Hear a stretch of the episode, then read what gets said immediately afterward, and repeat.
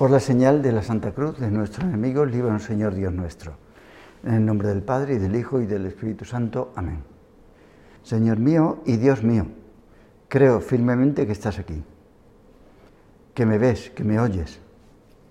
Te adoro con profunda reverencia. Te pido perdón de mis pecados y gracia para hacer con fruto este rato de oración. Madre mía Inmaculada, San José, mi Padre y Señor, Ángel de mi guarda, intercedes por mí. Juan, el apóstol adolescente, insiste en una constante, en una idea fundamental. Se repite en casi todas las religiones para presentarse ante Dios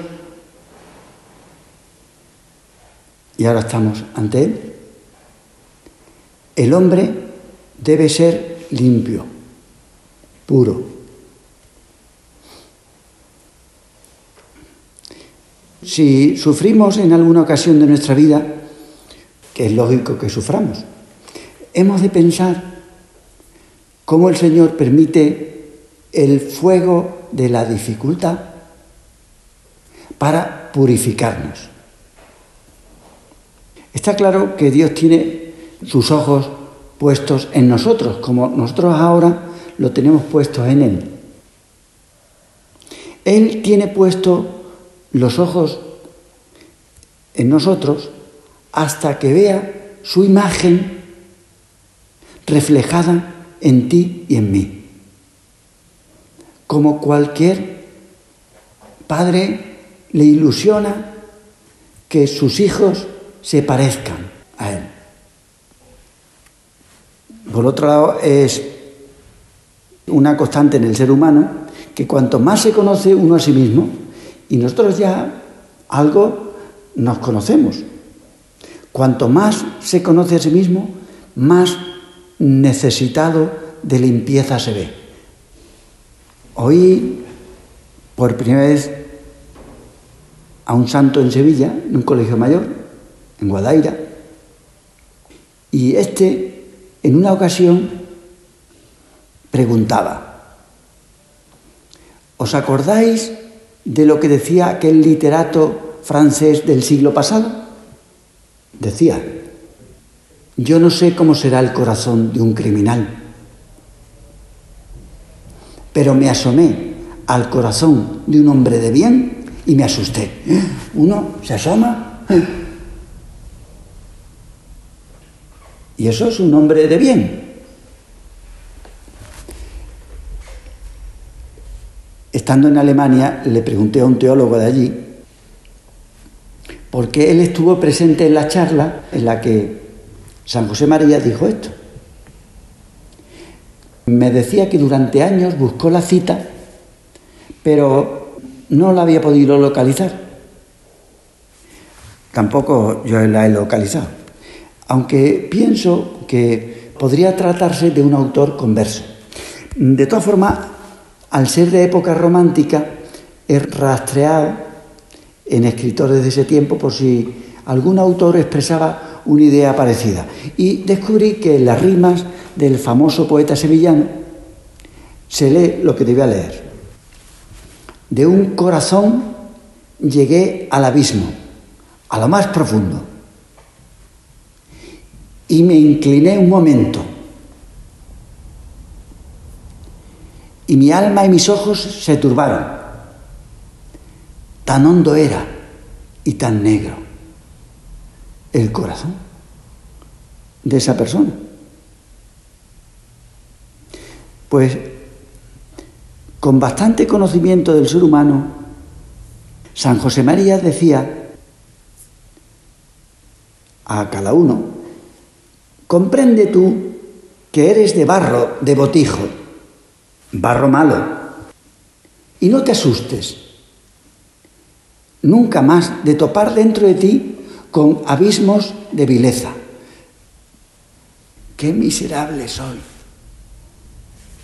que poco leal, que poco sincero, que poco fuerte, que poco piadoso, que poco trabajador. Cada uno tiene sus cosas.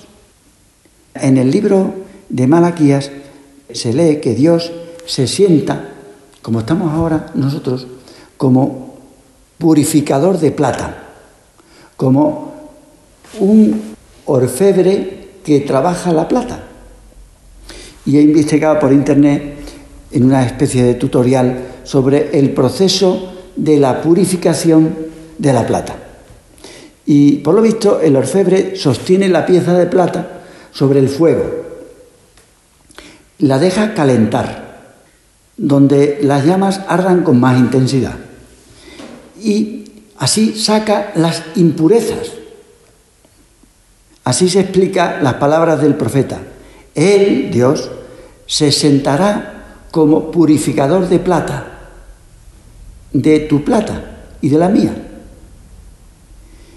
El platero no solo tiene que sostener la pieza de plata, sino que debe mantener los ojos fijamente en ella, como el Señor tiene fijos sus ojos en nosotros.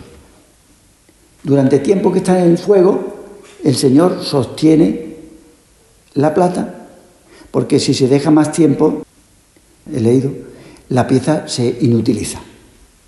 Entonces la pregunta al platero es, bueno, ¿cómo se sabe cuando ya está completamente purificada? Y responde, es sencillo. Cuando puedo ver mi imagen reflejada en la pieza de plata. Cuando se puede ver la imagen de Dios, entonces está el alma purificada. De un viaje al Líbano me llamó la atención la cantidad de fuentes que hay y las abluciones de los musulmanes antes de, entrar en las mezquitas. Que en todas las religiones los ritos de purificación tienen un papel importante, pues dan al hombre la idea de la santidad de Dios y también de nuestras oscuridades personales, de las que tenemos que ser liberados, limpiados. No somos como nos gustaría ser, como tendríamos que ser, que tenemos muchos fallos diariamente. Lo que Jesús piensa sobre la pureza, la limpieza, lo tratan los evangelistas y también San Pablo. En el Evangelio vemos el cambio que representa la enseñanza de nuestro Señor, porque predica que no solo son las prácticas externas, que sí, pero lo que purifica al hombre es otra cosa. El Señor dice que lo que hace puro al hombre es la limpieza de su corazón. Y que los que mantienen puro el corazón son los que pueden ver a Dios verlo y escucharlo. La pureza de corazón, del interior, de la conciencia. A Dios se le puede ver las cosas diarias si nuestro corazón es sencillo, transparente, si no está manchado por la codicia, por esos anhelos que tenemos nosotros, que son apegos que hace que preferíamos el sexo, por ejemplo, el dinero o el egoísmo antes que a Dios. A nosotros y a nuestras cosas antes que a Dios. La ternura del corazón antes que a Dios. Los sentimientos antes que a Dios. Cosas buenas. La comida es buena. Si no, no podríamos vivir. Antes que a Dios. Si nuestro corazón está corrupto, entonces todo nuestro interior estará a oscuras, no se ve nada, porque lo importante es el corazón. Hará falta limpiar nuestra mirada, cómo vemos las cosas. Es difícil que una persona con adicción al sexo o al dinero tenga visión de Dios en su vida práctica. Es difícil, pero también hay otras adicciones el egoísmo, por ejemplo, que se presenta de muchas maneras. es tener en el centro a nosotros mismos. Las cosas que nos gustan, nos consuelan, nos agradan, antes que a Dios. Aunque llevemos mucho tiempo siguiendo al Señor, siempre podemos amarle más y nunca es tarde para rectificar. Es más, tendremos que rectificar todos los días. Yo ahora rectifico. Ya me he equivocado alguna vez. Este día digo, madre mía, he metido la pata hasta el fondo.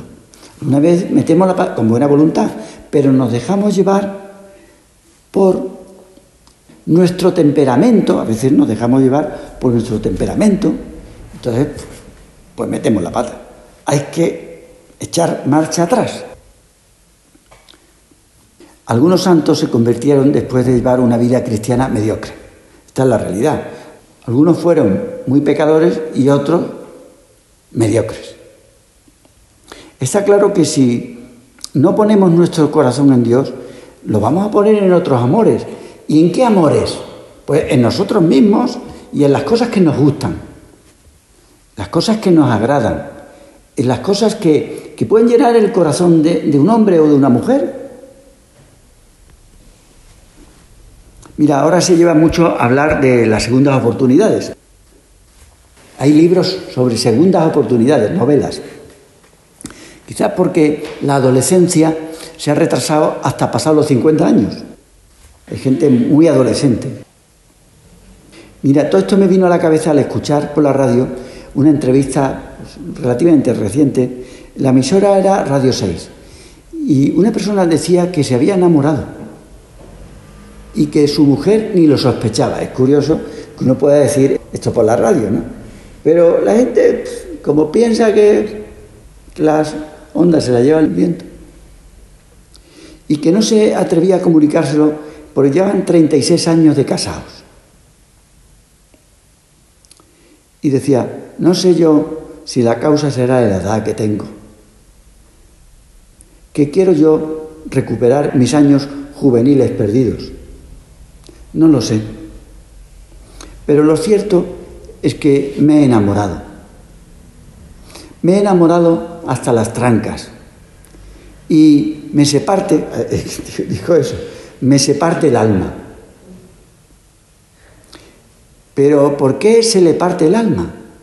Enamorarse está muy bien, le dijo el que hacía entrevistas, tampoco es que tuviera unas ideas. Enamorarse está muy bien, sí, claro, enamorarse está muy bien, pero porque estoy casado. Ah, vale. ¿Y cómo se lo digo yo a mi mujer? La mataría. He pensado que puede ser una cosa pasajera. Por eso he decidido continuar mi vida como si nada. Y ya está. ¿Piensa usted que sospecha algo? Le dijo el entrevistado. No, no. Lo llevo yo muy en secreto cómo se han de llevar estas cosas, claro. Programa de radio que hay del corazón. ¿Cuánto tiempo dice que lleva enamorado? Pues unos siete o ocho meses, más o menos. ¿Cómo se llama ella? Charo. ¿Y su mujer? Charo. La amante, digo. Charo, Charo. Se llaman igual las dos. Claro, curioso, ¿verdad? No, de la que me he enamorado es de mi mujer, digo. ¿Se ha enamorado de su mujer? Sí, a estas alturas. Pero si yo se lo digo ahora, el disgusto que se lleva es de horda. Pues efectivamente, nunca es tarde para dejar la tibieza en nuestro amor de Dios. ¿Cuánto tiempo llevo yo haciendo oración, yendo a misa? ¿Cuánto tiempo confesándome? El Señor nos da continuas oportunidades. La novedad que introduce Jesús se ve cuando San Pedro explica cómo Dios ha purificado nuestros corazones, dice él, mediante la fe. ¿Cómo lo purifica? Mira, cuando Dios nos habla y la persona quiere confiar en Él, Entonces, si confiamos en Él, si tú haces un acto de confianza en Él, Señor, me cuesta, pero yo me voy a fiar de ti, aunque yo no vea nada. Me fío de ti, estoy sufriendo, pero me voy a sobreponer. Entonces Él nos limpia con la luz de su verdad, no de la verdad del mundo, sino de su verdad. Por eso se puede decir que la fe, la confianza en el Señor, purifica el corazón, tu corazón y el mío. Señor, confío en ti. Yo sé que he metido la pata y sé que tengo inclinaciones, pues, claro, malas, pero confío en ti. En nuestra vida hemos de fiarnos más de Él y no buscar tenerlo todo controlado, porque cuando te descompones tú o me descompongo yo. Mira, yo me descompongo y supongo yo que tú también cuando no controlas la situación. Hay cosas que no las controlas, que se te van de madre. Esto no lo tengo yo controlado, esto no está controlado. Yo no sé cómo va a acabar esto. Si nos convirtiéramos en personas que se intranquilizan por no tener todo amarrado con anticipación, quizás podríamos caer en algún tipo de neurosis. Dice, pero está, está una neurótica o un neurótico. Y nos podría faltar una cosa fundamental, abandono en Dios. Dice Jesús que no hay necesidad de agobiarse por el día de mañana, porque el día de mañana es mañana. Tenemos el ejemplo de Abraham al que llamamos nuestro Padre en la fe, al que el Señor pidió, ya anciano, que abandonara su tierra y hombre, era lo que él conocía para un anciano, abandonar su casa, abandonar su tierra, sus parientes. Y el Señor se lo pidió. E incluso le probó pidiéndole la muerte de su hijo único. Y este primer patriarca es ejemplo para todos los que creemos en un solo Dios. Porque con este ofrecimiento su único hijo, su hijo Isaac, lo que él más quería, un hijo. Pues con este ofrecimiento nos daremos cuenta de lo que le supondría a Dios Padre consentir el sacrificio de Jesús en la cruz. Una cosa costosísima para Dios. Abraham fue capaz de confiar en el Señor y entregar lo que más quería. Tú tendrás que entregar lo que más quieres. Tu forma de ser, tu forma de ver las cosas. Yo qué sé, cada uno tiene sus cosas, tus asignaturas. Lo mismo que han hecho otras personas santas de todos los tiempos, fueran ancianos, personas maduras, como Teresa Jesús, o siendo adolescentes como San José María, incluso niños como Alexia o Teresa de Lisieux, todo el mundo tuvo que hacer ese, ese acto de entrega, Señor, confío en ti, me fío de ti. El cristiano que busca imitar al Maestro debe tener el espíritu abierto de un niño pequeño, pero sobre todo audacia Audacia para confiar en su Padre del cielo. Audacia para confiar en uno. Y le llaman valiente. La valentía de verdad es para confiar en Dios. Porque todo está conducido por Él. Yo conocí a un sacerdote del País Vasco que en los años 70 del siglo pasado le estaba contando a, a San José María lo siguiente. En una tertulia le digo, padre, me han propuesto participar en un programa de televisión. ¿Y tú qué has dicho? Le dijo San José María, ¿tú qué has dicho? Pues he dicho que no, porque, porque me da miedo. Entonces, San José María es, que como un resorte, se puso de pie. ¿Te imaginas? Bueno, es que te has olvidado de que eres hijo de Dios. Que a veces se nos olvida. Pero vamos a ver. Pues con el paso del tiempo fue uno de los programas religiosos más vistos en televisión española. Lo veía yo de pequeño. Cuando salía el cura. En la franja horaria mejor. Por la noche. Antes de la película. Me dijeron, yo lo veía, hombre, el curilla contaba historias divertidas. Me dijeron, mira, este es de Lopus Ya me empezó a caer mal. Me dijeron que era de Lopus Pero en fin, no le pidió perdón porque, hombre, no se lo he dicho. Precisamente este sacerdote, que era gran comunicador, se topó con un amigo suyo de juventud, al que hacía años que no veía, vivía en América. Y se trató de un encuentro fortuito en la puerta de unos grandes almacenes de Madrid. Eran galerías preciados, en la calle Preciados.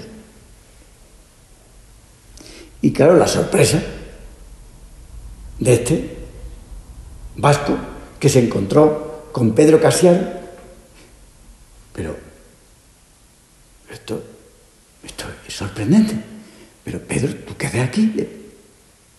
Salías de, esta puerta y yo te he encontrado la misma puerta y además vas a estar poco tiempo en España. Fíjate que no nos hubiéramos vistos. Pues entonces no había teléfono, ni móviles, ni WhatsApp, ni...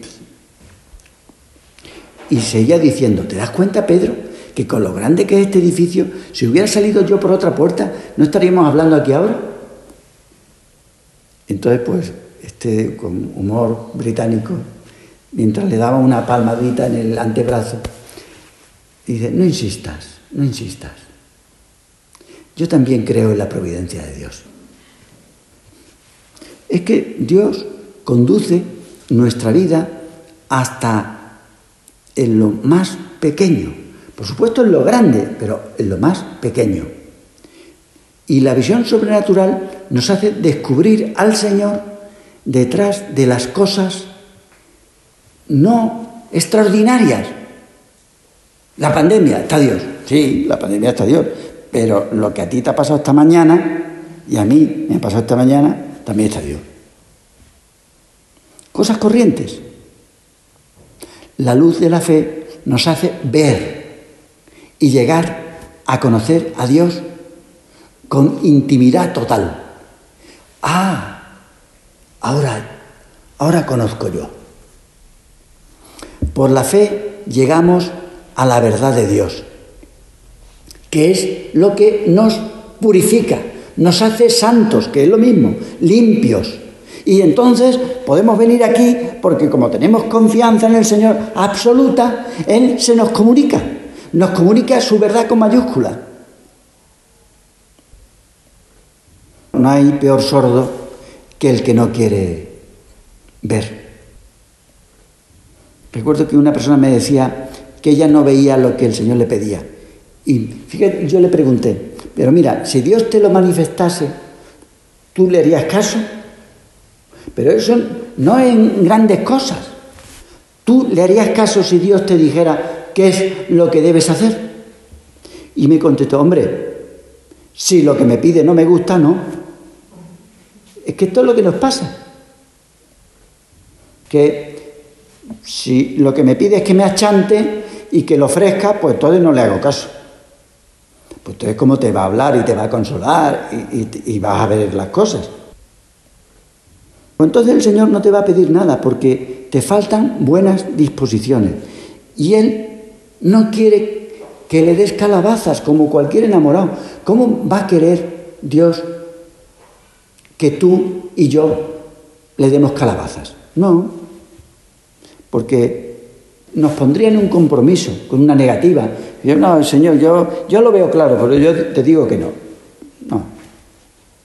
Si no queremos escuchar la voz de Dios, siempre encontraremos excusas, que es lo que nos sucede.